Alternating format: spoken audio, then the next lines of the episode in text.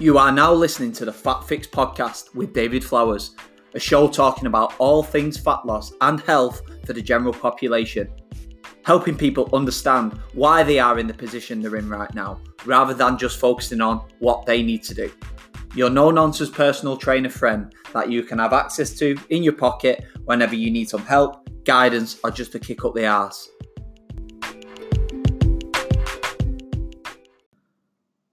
Hello and welcome to the Fat Fix podcast for episode number six. Sorry for the delay in getting this one out there. Been a little bit busy this week, but luckily I've managed to get it done, get it out on the weekly basis. So this is now number six, and I hope you're enjoying them all so far. I hope that they're bringing you some value still, and most importantly, that you're being able to implement what I'm saying and the education that I'm giving you guys into your health and fitness journey because fundamentally that is what I want to get out of these podcasts. I want people to actually learn something and make that change that they may have been looking for for many, many years. So, over the last five shows, I covered what I believe to be essential. I spoke about changing your mindset towards health and fitness, lose weight in your own head that seemed to go down a treat. It was my most listened to podcast so far. Um, I've also spoken about the things to have in place before you start your journey. So, knowing your why, setting a destination, having some accountability, social support, etc. And then I dived headfirst into the fat loss priority pyramid. So, if you are new to this podcast and this is your first one you're listening to, then maybe head back and listen to the others especially episodes three and four, where I started the fat loss priority pyramid. I spoke about adherence and energy balance. They was the first topics that I wanted to cover. Being the most important factors begin at the bottom, and as they ascend, the pyramid become of lower importance. So definitely check them out. But there is some kind of structure to these podcasts. I'm not just spitting them out randomly all the topics are important. And to be honest, I was going to keep this pyramid focused heavily on nutrition because this hierarchy of importance is used in the nutrition world. However, I don't want to go too deep into a rabbit hole with nutrition. I will be getting nutritionists on the show. You know, it's not my scope of practice as such, and this podcast is fundamentally about fat loss, albeit nutrition is a massive, massive part of that. So we've covered the bread and butter of the fat loss priority pyramid, which is energy balance. And we now know that we can accomplish weight loss with a number of different strategies as long as it allows us to sustain caloric restriction. However, we need other things to be in place to complement this, not only for successful fat loss, but also for our health as well. And those who are successful at losing weight and actually keeping it off have all these other things in place, which I will be speaking about once we creep up that pyramid. They don't just become tunnel vision necessarily on fat loss, but they become tunnel visioned on their all round health too. They've created habits and behaviors that will outweigh any diet. It's important to remember the bigger picture if you have a weight problem at either side of the spectrum, it helps to know how you got there. And like I mentioned in my kind of introduction to this podcast, is helping people understand why they're in the position they're in right now rather than just focusing on what they need to do.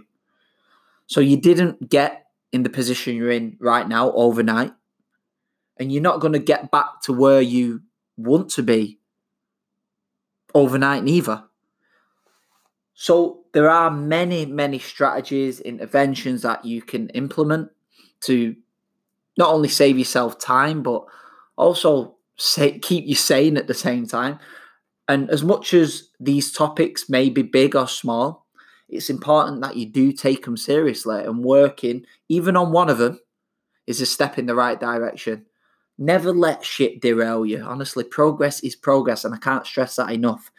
So you don't necessarily need to just go all out with every single podcast that I release and start trying to implement it.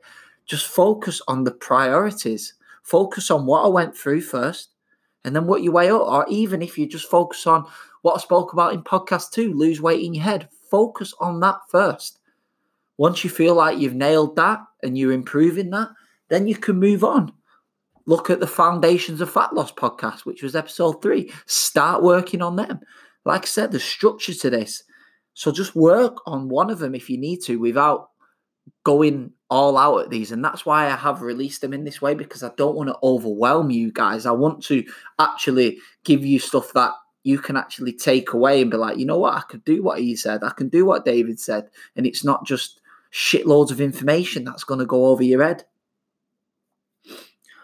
So, understanding this pyramid and the topics will make you a much more successful dieter and become a much healthier individual and stop you having this constant battle with your weight, keeping it off.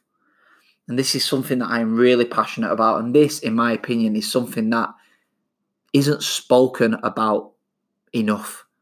The ability to maintain weight post diet we're often told we have a weight gain problem. But I could argue that we have a weight maintenance problem. People are either losing or they're gaining. Nobody ever says that they've maintained weight. No, everyone's always saying, "Oh, you look like you've lost weight." or oh, you. No one says you look like you've gained weight. You'll kill them, wouldn't you? But you know what I mean. Nobody maintains body weight, and it's something that is overlooked. But it's an aspect that people need to learn more about maintaining a new body weight is tough when someone loses a lot of weight because your body will be fighting to return back to your previous weight that you've been at for many, many years and return back to this old way of life. So you need to start putting your focus into these maintenance habits instead of just restriction habits. And that's what a lot of people do is the focus so much on restriction habits, which can last so long. You know, a lot of people say if you do cut out alcohol or you cut out eating chocolate, you know, you'll be able to do that for a period of time. But you're not focusing on maintenance habits. What are you going to do forever? Rather than just what you're going to do for the next six, eight, ten weeks' time and looking so short term. So this leads me in nicely to the next topic in the fat loss priority pyramid, which is exercise.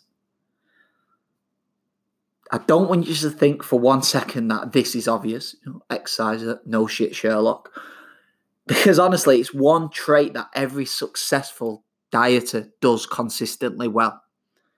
And to be honest, from my many years as a PT, it's probably one of the most important priorities not many people do religiously, not to mention do it religiously smart.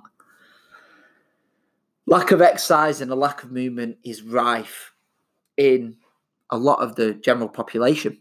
Obviously, you sedentary desk workers will know this more than anybody else.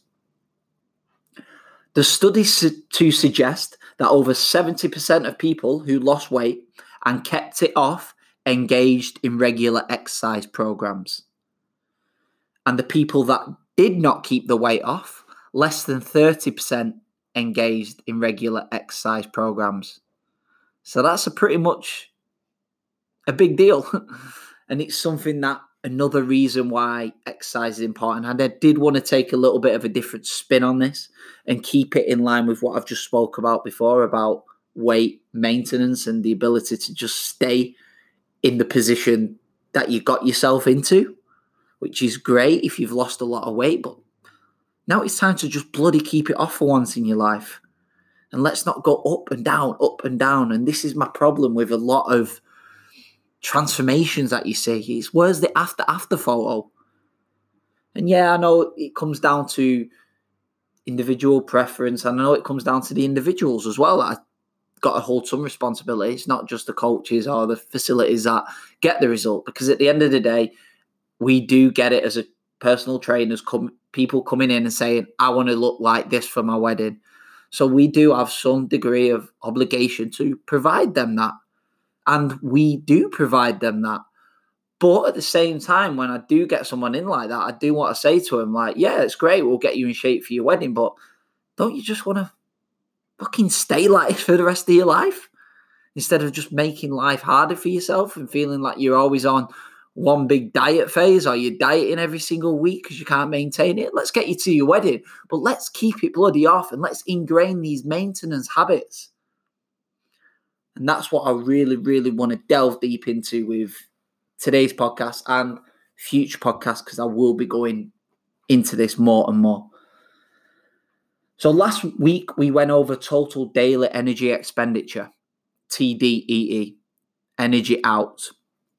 So, like I say, if you haven't listened to that, definitely jump on that.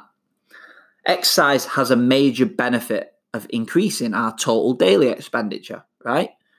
But it also has some metabolic benefits that are less obvious.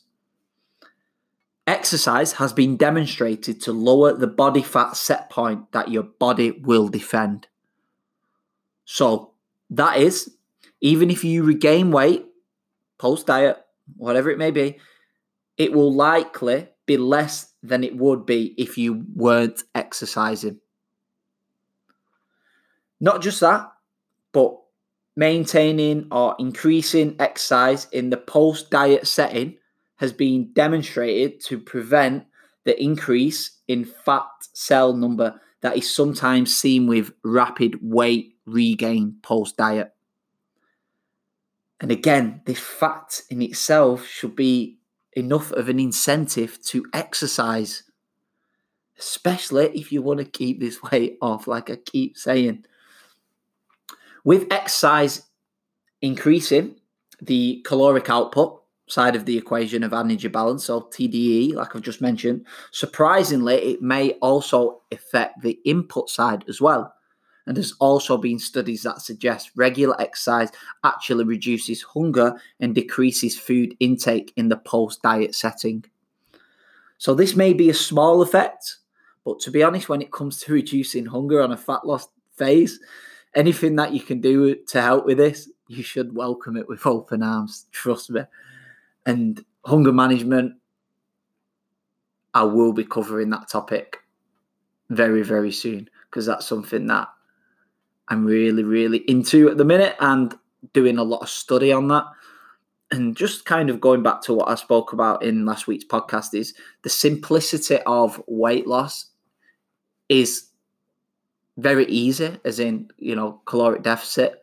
However, people are still struggling to achieve a caloric deficit. And one big factor of that may be hunger, obviously, overconsumption of calories. So if we can learn about some hunger management strategies, and again, maintenance habits. Hopefully, we can help that issue arising all the time and help us. I also just want to say that with exercise, we have control over how much exercise we do or how much we don't do. And these factors need to be taken advantage of because they're in our control factors of our total daily expenditure are in our control. Some factors are, especially like NEAT and obviously exercise. And this is a great thing to take advantage of. But so many people put focus into what's not in their control.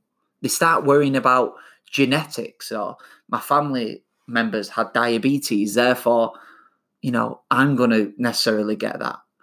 But you can reduce your chances of getting diabetes by bloody exercising and keeping your weight under control.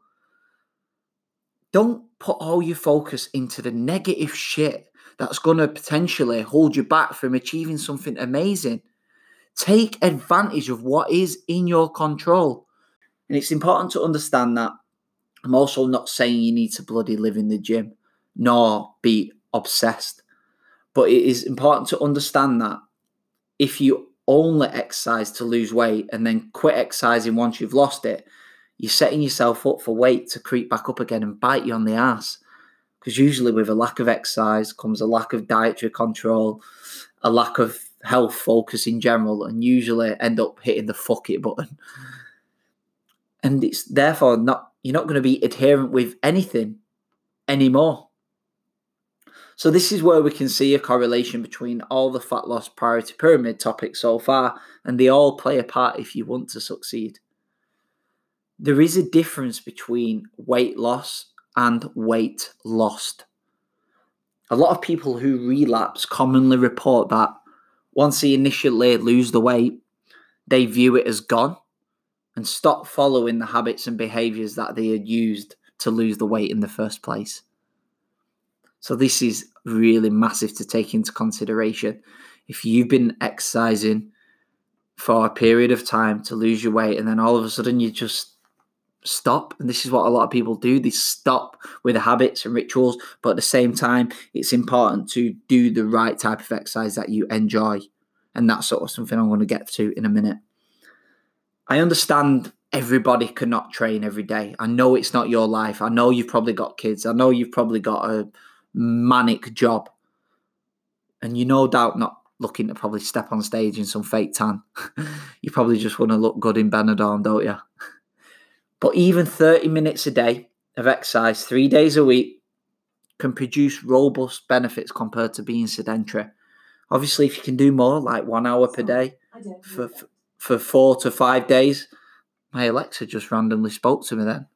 Shut up! Doing a podcast. Sorry about that. Where was I?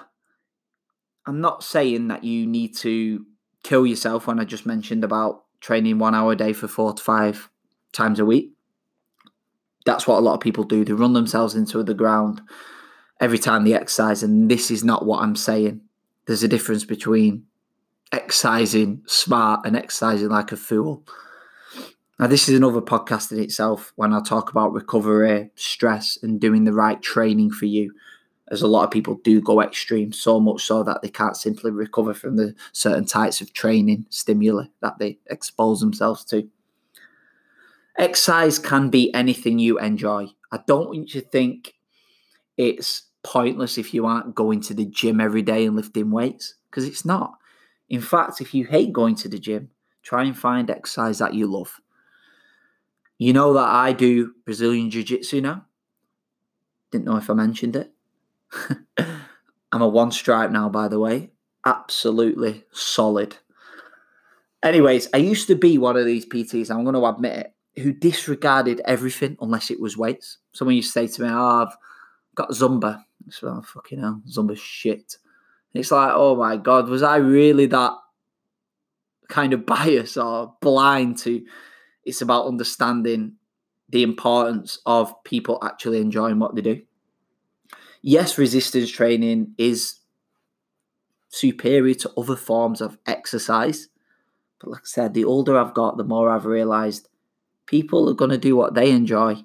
And that is fine because your likelihood is you're going to work hard with that, you're going to perform it regularly, and you're going to be adherent. So make no mistake, if you want to lose weight and keep it off, it isn't going to happen by accident. You're going to have to be mindful and make exercise a priority and let's face it, it wouldn't be in the fat loss priority pyramid otherwise. So, to wrap this up, exercise is amazing. It's one of the best medicines you can give your body. In fact, exercise is pretty much the only thing, other than some medications, that can cause huge improvements in insulin sensitivity, blood pressure, and other health markers independent of weight loss. Not to mention that exercise is also the one thing you can do to improve cognitive function, mood, and even depression. And it's probably, well, it is the one thing I will tell you that you need to be doing. Because you don't need to be um, in a caloric deficit if you don't want to lose weight. Who am I to tell you what to do?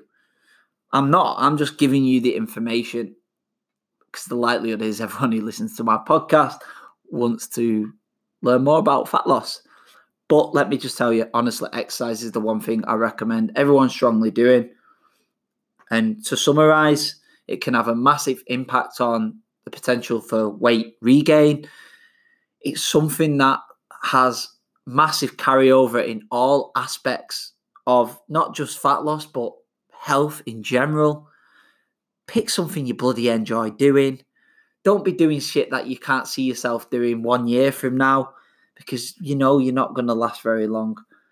And everyone that I surround myself with, and those clients that I work with still who have kept all the weight off, they all have regular exercise in check.